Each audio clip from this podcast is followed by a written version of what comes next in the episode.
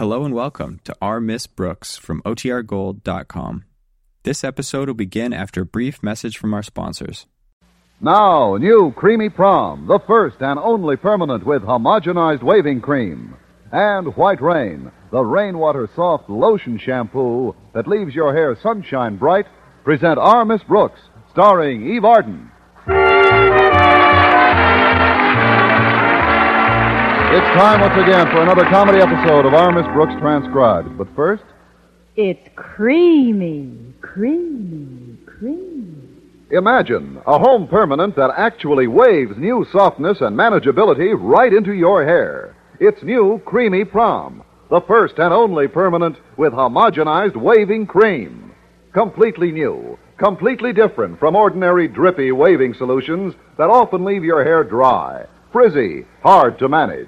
New Creamy Prom is rich with costly conditioning ingredients. It pours like thick cream. It's creamy, creamy, creamy. New Creamy Prom actually waves new softness and manageability right into your hair. Gives you a complete hair beauty treatment as you wave.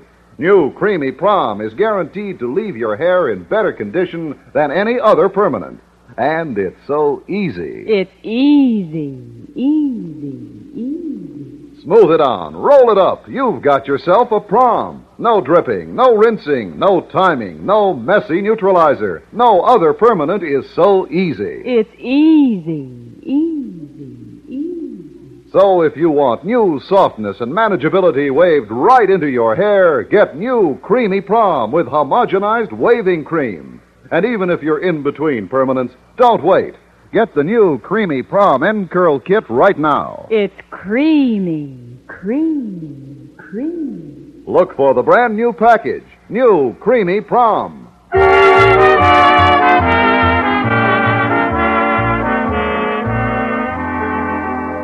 Well, Osgood Conklin, the principal of Madison High, where our Miss Brooks teaches English, has inflicted a number of severe restrictions on his school in the past. Last week, he set up a series of petty offenses for which his students and faculty were to be fined. Of course, these fines were purely voluntary. Yes, like income taxes. I was telling my landlady about his latest injustice last Thursday at breakfast. Of course, Mrs. Davis, the fines all go into a fund which will be used to buy a brand new statue for the library. What kind of a statue? A statue of the man who Osgood Conklin admires and respects more than anyone else in the world. Who's that? Who else? Osgood Conklin. you see, when he first thought of the idea, he put a receptacle in the hall for donations marked Osgood Conklin Bus. But at the end of the day, he found six notes in it reading, You said it. that was what gave him the idea for the carelessness code. Leave it to Osgood. You don't have to leave it, he takes it.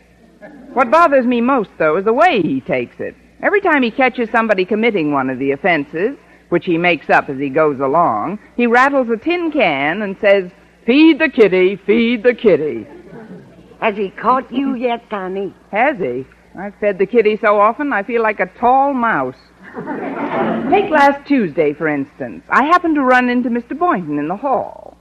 Well, I just didn't happen to run into him. I sort of aimed myself at him. But just as my favorite biologist and I greeted each other, the bell rang for the next period, and Mr. Conklin came by and fined me a dime for not being in my classroom. That is strict. Oh, that's nothing. Wednesday, I hit a parlay. I had to donate 15 cents because I went up a stairway marked down, and 20 cents for loitering near a fire exit, if you can call having your foot caught in the door loitering. But, Connie, do you have to submit to all these fines? I mean, has Mr. Conklin the right to do this? We voted on it in the Assembly. Of course, it was really more like a plebiscite. You know, vote yes any way you want to. It isn't the money I miss so much, it's the lunches I could have bought with it. Imagine it. Not having enough money for lunch. I don't have to imagine it. Those fines add up, you know. You poor dear. It has been an expensive week for you, hasn't it? Yes, and that's what worries me so much today. I haven't got a dime in my purse. He can get me on a vagrancy rap. oh, well, maybe it's for the best. The less I have on me, the less I can donate to the bus. Uh, for the bus. Well, I had a good breakfast anyway. I'd better get ready to leave now. Walter Denton's picking me up any minute. But where's your car, Connie? At the tailor's, Mrs. Davis. The tailor's? Don't you mean the garage, Connie? No, I'm having it pressed. The last time I drove it in traffic, I got it all wrinkled.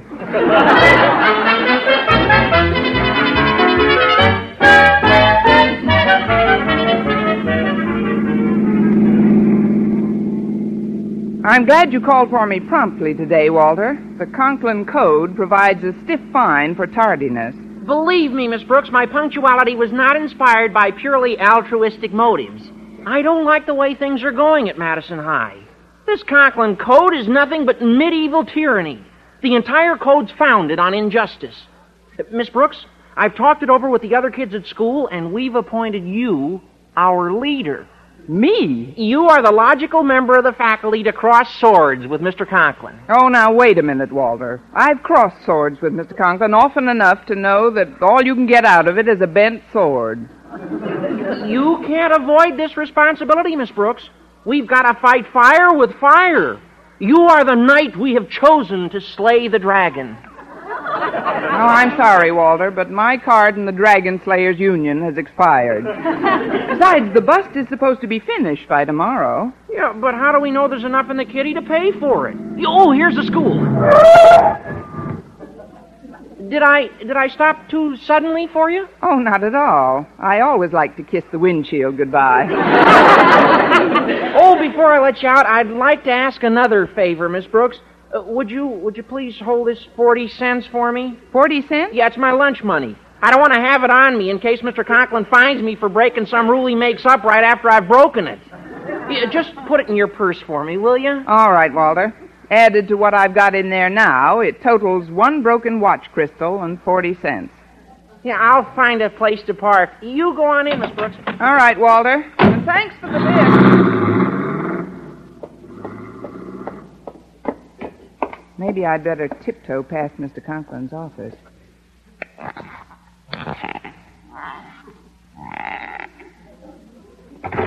Squeaky shoes, 20 cents.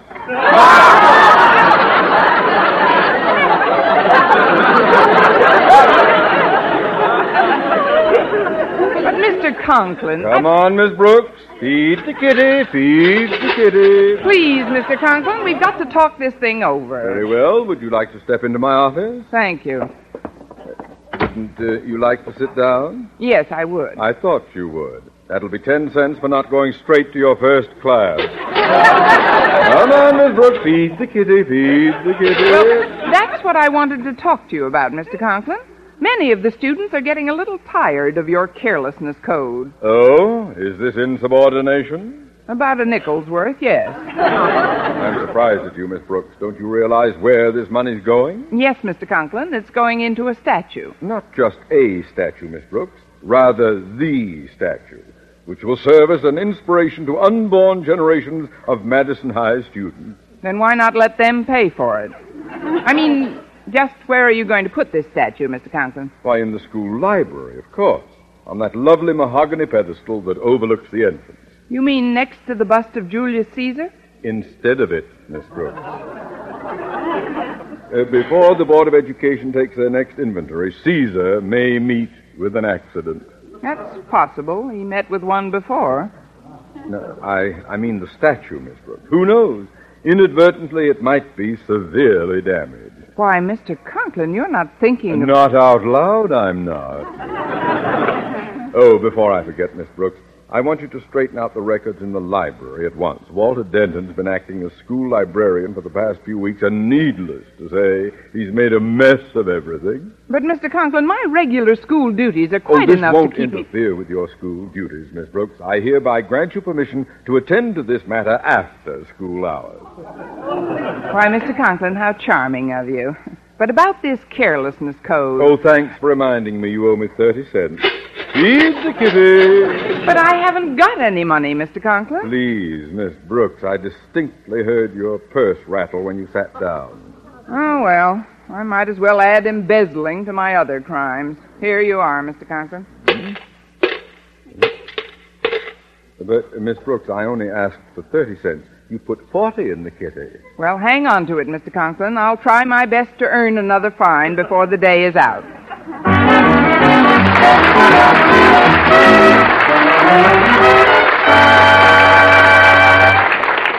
White rain, white rain. The familiar White Rain song in new March rhythm. Get in step and march right out and get White Rain shampoo for hair bright as sunshine. White Rain is a gentle, rich lotion shampoo. So gentle it's like washing your hair in softest rainwater. With White Rain, you get wonderful rainwater soft suds, rich and refreshing.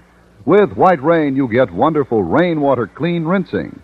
And that's why White Rain always leaves your hair sparkling with natural highlights, bright as sunshine. So for lovely hair, soft as a cloud, easy to manage, and sunshine bright, march out and get White Rain shampoo. Look for it in the blue carton with a white umbrella on it. Remember, White rain, white rain. Use new white rain shampoo tonight, and tomorrow your hair will be sunshine bright. White rain, white rain.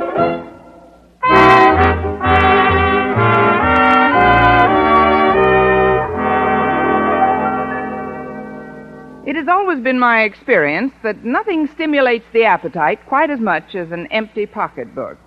It was with this poignant thought in mind that I entered the cafeteria at lunchtime and joined Mr. Boynton at his well laden table. Oh, Miss Brooks, you haven't brought anything with you. Uh, Can I get you anything? No, thank you, Mr. Boynton. Well, I hate to just sit here and eat all this roast beef and French fried potatoes and baked beans. Isn't there something I can do for you? No, thanks. Just let me sit here and inhale. You see, I'm on sort of a diet, Mr. Boynton. I don't know why you have to diet. I'll bet most women wish they had your figure. I wish they did, too. They could feed it better. How is the beef with that barbecue sauce on it? Delicious. Uh-huh. Uh, would you like a taste, Miss Brooks? Oh, well. Oh, I'm sorry. If you're on a diet, I'd better not tempt you. Oh, tempt me, tempt me. No, no, no. No, I know how difficult it is sometimes to stay on a Well, diet. put some of that meat on this fork, or I'll spear it from here. there. Mmm, that is good. Of course, to me, roast beef is good with or without barbecue sauce. Oh, to me, too. Oh, really? Oh, I'm the one school teacher who offers proof positive. Pass some over without the sauce. Here you are, Miss Brooks. Oh, say, that is good meat. Mm, it's a funny thing about tasting roast beef plain. You forget how it tasted with the barbecue sauce on it. Why, Miss Brooks, you don't really want another. All right. Here you are. Oh, gosh. Gosh, Miss Brooks, one would think you hadn't had any lunch all week. One would be on the right track. There you go. Kidding me again. oh, what a sense of humor. Oh, yeah. Hunger is a scream. Maybe I'd better drop one more subtle hint. Mr. Boynton, yes? I'm starving, Mr. Boynton. Starving? Yes. Then why don't you eat something? Why don't I. Well, I'm against all these diets women inflict upon themselves. Mr. Boynton, I haven't eaten any lunch today because I don't have the money to buy any. You don't? No. Well, where is all your money? I'm land poor. Land poor? If the Conklin carelessness code continues, I'll land in the poorhouse. Look, Mr. Boynton, I never borrow money if I can help it. Oh, I, I know you don't, Miss Brooks. I think that's one of your most admirable traits. Why, many's the time I've been tempted to offer you some financial assistance. But I've always said to myself, don't you dare, Boynton. Miss Brooks is proud, proud and resourceful. She'll come through. Somehow. That's what you said to yourself, huh? Yes, indeed. You've got to be more careful who you talk to. Listen, Mr. Boynton, it's getting pretty close to the end of lunch period. I'd just like a small bite, so that's all I'll put on you. I mean, could you lend me 25 cents? 25 cents? Why, of course, Miss Brooks. Here you are. Oh, thanks. I'll pay you back just as soon as oh, I Oh, don't worry about paying me back. Any time tonight'll do. Tonight? Have we got a date for tonight? Oh, didn't I tell you? I've got tickets for the band concert on the mall. I thought we'd spend the afternoon in the park, uh, Then have some dinner and dance and take in the concert. How does that sound to you? Oh, listen, two bits too? it sounds wonderful, Mr. Boynton. I'll just get a sandwich or something and come right back to the table. All right, Miss Brooks. I'd better hurry. It's almost the, the end of lunch period. So it is, Miss Brooks. Mr. Conklin. And if memory serves, you were supposed to be straightening out the library records after lunch. Is that correct? Oh, yes, Mr. Conklin, it is, but I've got an important engagement I'd like to keep this afternoon. It isn't always what we'd like to do that matters, Miss Brooks. You volunteered to work in the library, and that's where you'll have to spend the afternoon. But, Mr. Conklin. Unfortunately, while you were standing here chattering, you've incurred another fine for tardiness. Tardiness? That'll be 25 cents, Miss Brooks. Feed the kitty, feed the kitty.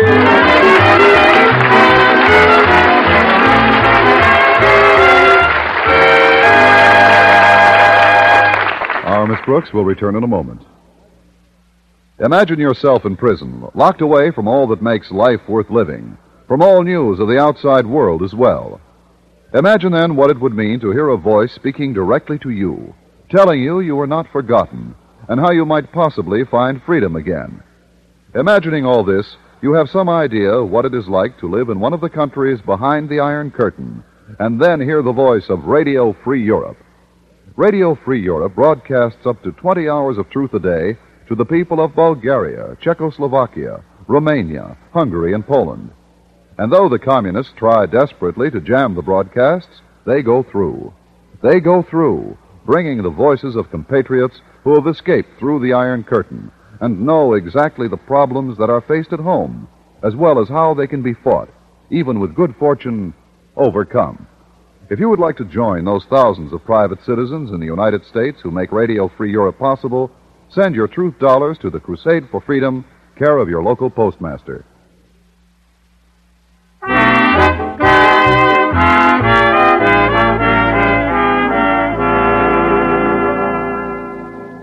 What I laughingly called my lunch period, I joined Walter Denton in the school library to help him straighten out the card files.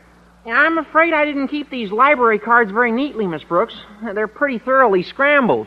If I had some catsup, I'd have had 'em for lunch.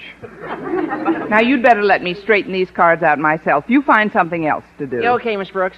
Yeah, I'll grab a rag and dust off old Marblehead. Old Marblehead? That's what we call this statue of Caesar, because his head's made out of marble.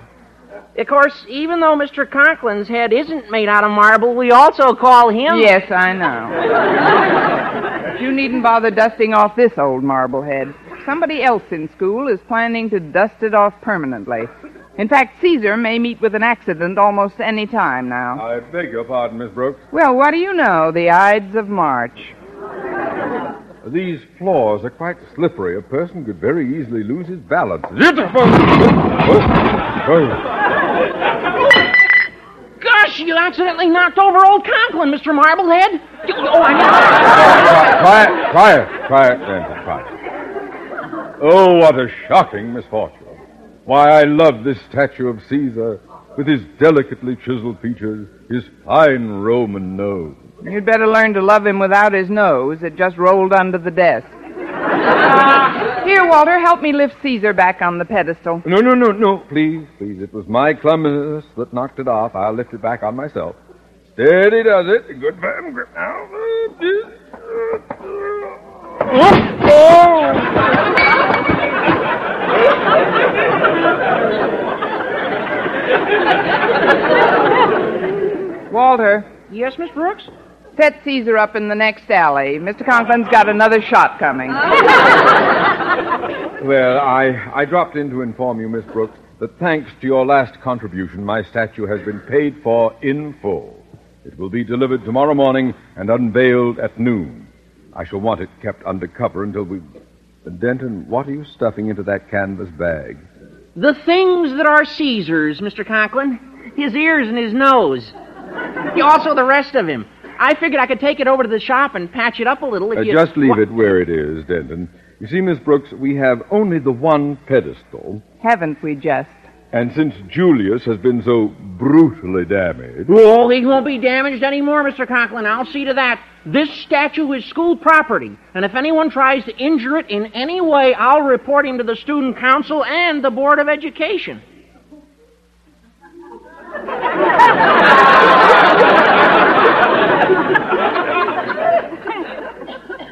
Zealous little beagle, isn't it? Denton, you are dismissed as of right now. Yeah, but Mr. Conklin, shouldn't Go, boy!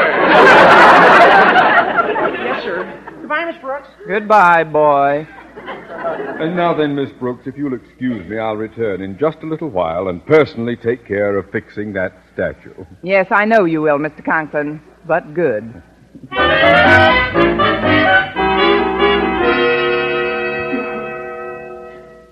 Uh, pardon me, Miss Brooks, but where shall I put this statue? Statue? Oh, just put it on the desk here for now. Well, if it isn't old Marblehead the Second. That's a pretty good likeness of Mr. Conklin, isn't it? If you like Mr. Conklin's likeness, yes. But this wasn't supposed to be delivered until tomorrow. I know, but the custodian just told me they wanted to surprise Mr. Conklin. Is there any place we could hide it temporarily? Hide it? Why, yes. Yes, there is a place we could hide it, Mr. Boynton. Right in this canvas bag. First, you'll have to take out this busted bust. All right. There we go. There. Oh, it's Julius Caesar. Say, his nose is off, and his ear. Please, Mr. Boynton, there's no time to cut up touches with Julius. Now, slip Mr. Conklin's statue into the bag. All right. There, there he goes. Now, what'll we do with Caesar? We'll take him over to the shop and fix him up the best we can. He's just got to occupy that pedestal, Mr. Boynton. Pedestal? But I don't understand, Miss Brooks. Well, I'll explain it to you on the way over. You see, Mr. Conklin assigned me to work in this library, and if I'm going to look at a statue all day, I'd like to make very certain that it's. Oh, Miss Brooks? Miss Brooks? Hmm, she must have stepped out for a moment. So much the better. Ah, yes, here's the canvas bag with old Marblehead still in it. Now we'll just take this little hammer and commence. Friends, Romans, countrymen, I come to bury Caesar, not to praise him. Why, Mr. Conklin, what are you doing? He- well, it should be obvious even to you, Miss Brooks. Uh, yes. Well, Mr. Conklin, there's something I feel I should tell you. Very well, Miss Brooks, but while you're telling me, I'll continue with the business at hand. It's like this, Mr. Conklin. I would normally be very loath to interrupt what is obviously such a joyful hobby to you, but I feel that what I have to tell you merits your immediate attention. Well, well, well, what is it, Miss Brooks? Well, if it was something trivial, like being disgruntled over having to work in the library instead of going on a date with Mr. Boynton, who is now in the park by himself, I might hesitate to bother you. Oh, What, what are you driving at, Miss Brooks? Well, the main point is uh, that I'd like to get across to you, Mr. Conklin. I have absolutely no hard feelings toward you, and I trust you have none toward me. None whatsoever. Good. Now, open the bag. Open the bag. Yes, Mr. Conklin. I'm afraid you'll find you've pulverized the wrong statue. You see, your statue arrived earlier, and we wanted to surprise you, so we put it in that bag. What? I'm in here? That's right. Caesar's over at the shop getting his nose put back on. But, Miss Brooks, you just stood there. All the time I was hammering you. Just, how could you. Why didn't you. You should have. Please, Mr. Conklin, remember your But what'll I do? What'll I do when the Board of Education comes to take inventory? What will I put on that pedestal? Oh, calm down, Mr. Conklin. I just found out it'll only cost $15 to repair the bust of Caesar. Fifteen dollars? Yes, and I've thought of a delightful way to collect the money. Really? How, Miss Brooks? Feed the kitty, Mr. Conklin. Feed the kitty. Miss Brooks, starring Eve Arden, transcribed, was produced and directed by Larry Berns, written by Joe Quillan and Al Lewis with the music of Wilbur Hatch. Mr. Conklin was played by Gale Gordon. Others in tonight's cast were Jane Morgan, Dick Crenna, and Bob Rockwell. Be sure to be with us next week for another comedy episode of Our Miss Brooks.